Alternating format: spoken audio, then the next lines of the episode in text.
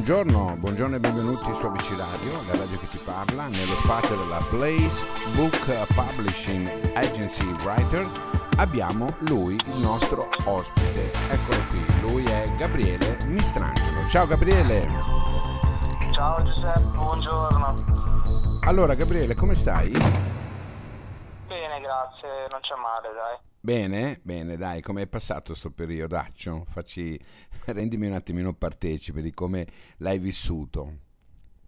Ma io per fortuna ho sempre lavorato con le dovute precauzioni, ma ho sempre lavorato e scritto un po'.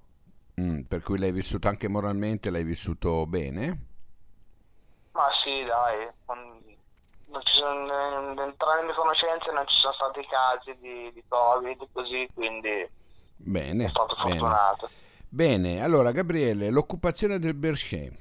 Ecco, questo è il libro di cui andiamo così ad accennare, a parlare un po' qualcosa. Come mai nasce eh, l'idea di raccontare questo?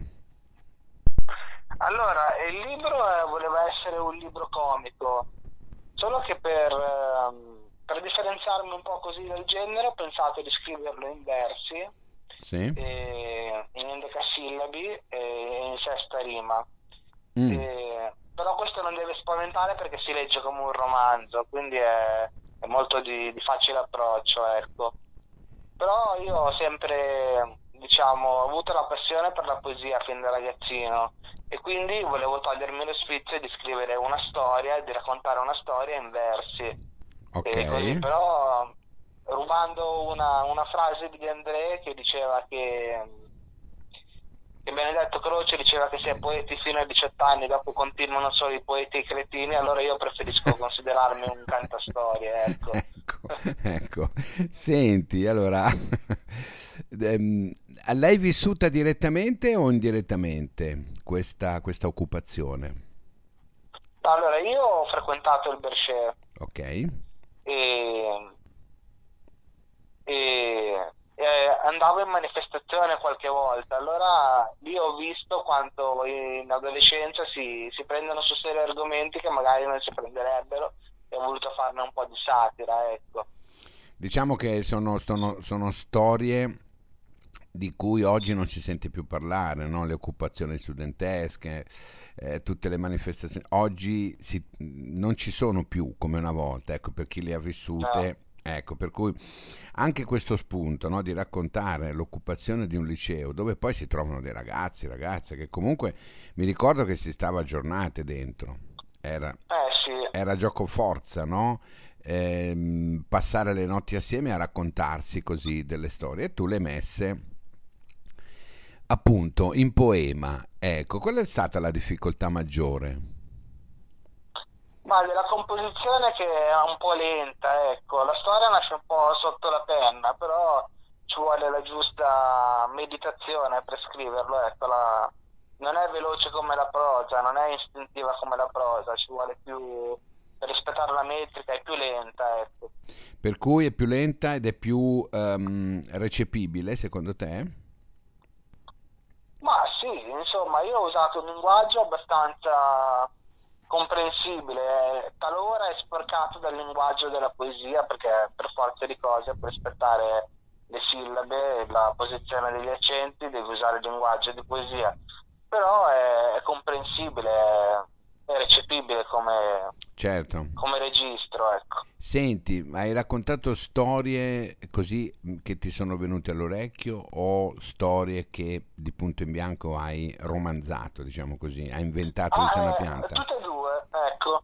Allora, alcune storie sono storie che mi sono state raccontate, che io poi ho travisato un po' per non far riconoscere i protagonisti principali e sono diventate delle storie narrate dai protagonisti. Altre sono storiche, dove ho, ho mischiato realtà e finzione, e altre sono satiriche e basta, così, per far ridere un po' la gente.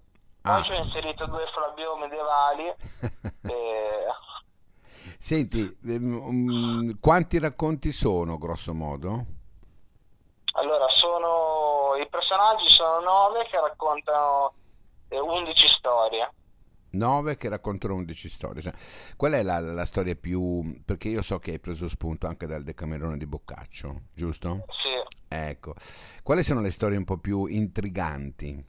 Fammi capire un attimino anche, facciamo capire anche ai radioascoltatori, così magari intrigante per intrigante vanno magari a spulciare e vedono un attimino. Allora, le storie sono ambientate tutte a Milano. Ok sono circostanziate tutte a Milano, chi è di Milano riconoscerà magari i posti. Eh, alcune sono proprio dichiaratamente milanesi, altre lo, lo lasciano intuire. Mm. a me piace molto quella della, della studentessa fuori sede, è una storia che mi è stata raccontata da un mio collega che io ho travisato e ne ho fatta una... è, pro- è proprio una storia vera quella. Ah. Che poi nel, nella, nella, finzione poetica è diventata altro, però insomma trae origine del vero. Quella mi fa molto, fa molto ridere anche a me, mi ha divertito molto scriverla. ok, senti, vogliamo spiegare eh, mh, cosa vuol dire endecasillabi? Allora, l'endecasillabo è il verso principe della poesia italiana okay. che mh, ha gli accenti molto mobili, insomma, adesso non, non sto a dire tutti gli accenti, se no la facciamo troppo lunga, ma la forma principale ha gli accenti di quarta, di sesta e di decima posizione. Mm. E quindi eh, l'accento tonico deve per forza cadere o sulla quarta, allora è un endecasillabo a minore, se cade invece sulla sesta sillaba è un endecasillabo a maggiore e l'ultimo accento tonico deve essere sulla decima sillaba. Quindi e così è un endecasillabo, è un endecasillabo, ecco. Ecco, Poi ovviamente cui... ci sono molte più varianti, perché, per, però non stiamo a dire Certo, tutto, abbiamo, abbiamo, dato, abbiamo, dato, comunque un'indicazione di massima ai radioascoltatori, no? perché comunque sì. se lo andate a prendere ricordatevi che non è un romanzo vero e proprio, ma è una specie di poema, lo possiamo dire un poema così? Sì, è un poema satirico, comico, è più lungo dell'Inferno di Dante. Ecco, l'Inferno di Dante è lungo, mi pare, 4700 versi erotti, questo qui supera, lo supera di 1000-1100 okay, versi. Ok, senti, eh, Gabriele, è il primo libro che scrivi? No, ne ho scritti altri due, due libri per, per ragazzi, però, due libri di favole. Ma sempre per la Placebook? Sempre per la Facebook, sì, da quando ancora si chiamava Abdrazzi Editore. Come, come ti trovi con loro? Mi trovo abbastanza bene, sì, dai, sono molto cortesi, molto disponibili, professionali, mm. quindi mi trovo bene.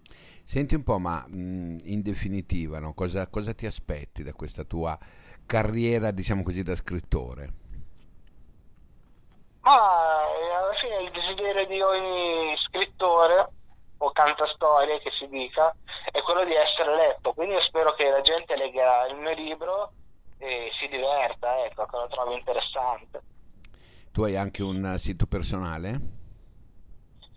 allora io ho un blog ma non ci sto dietro molto perché col lavoro non, non ci riesco però ogni tanto ci scrivo qualcosa qualche curiosità letteraria qualche notizia okay. interessante allora, noi diciamo che eh, l'occupazione del Bercier possiamo trovarlo sul sito della Placebook e in tutti i portali online, giusto?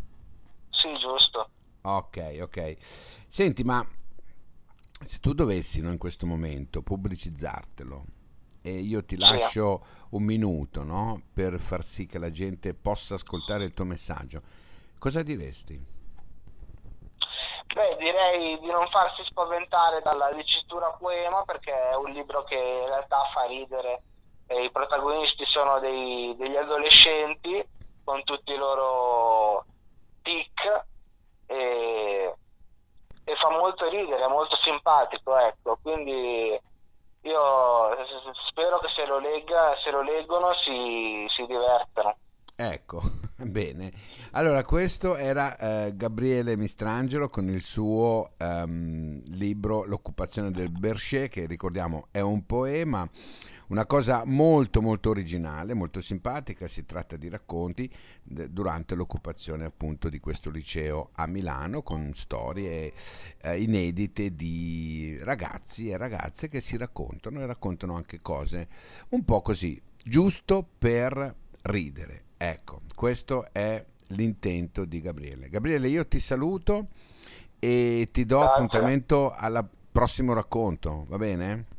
Va bene, grazie. Grazie a te, ciao, grazie, ciao, ciao. Ciao, ciao.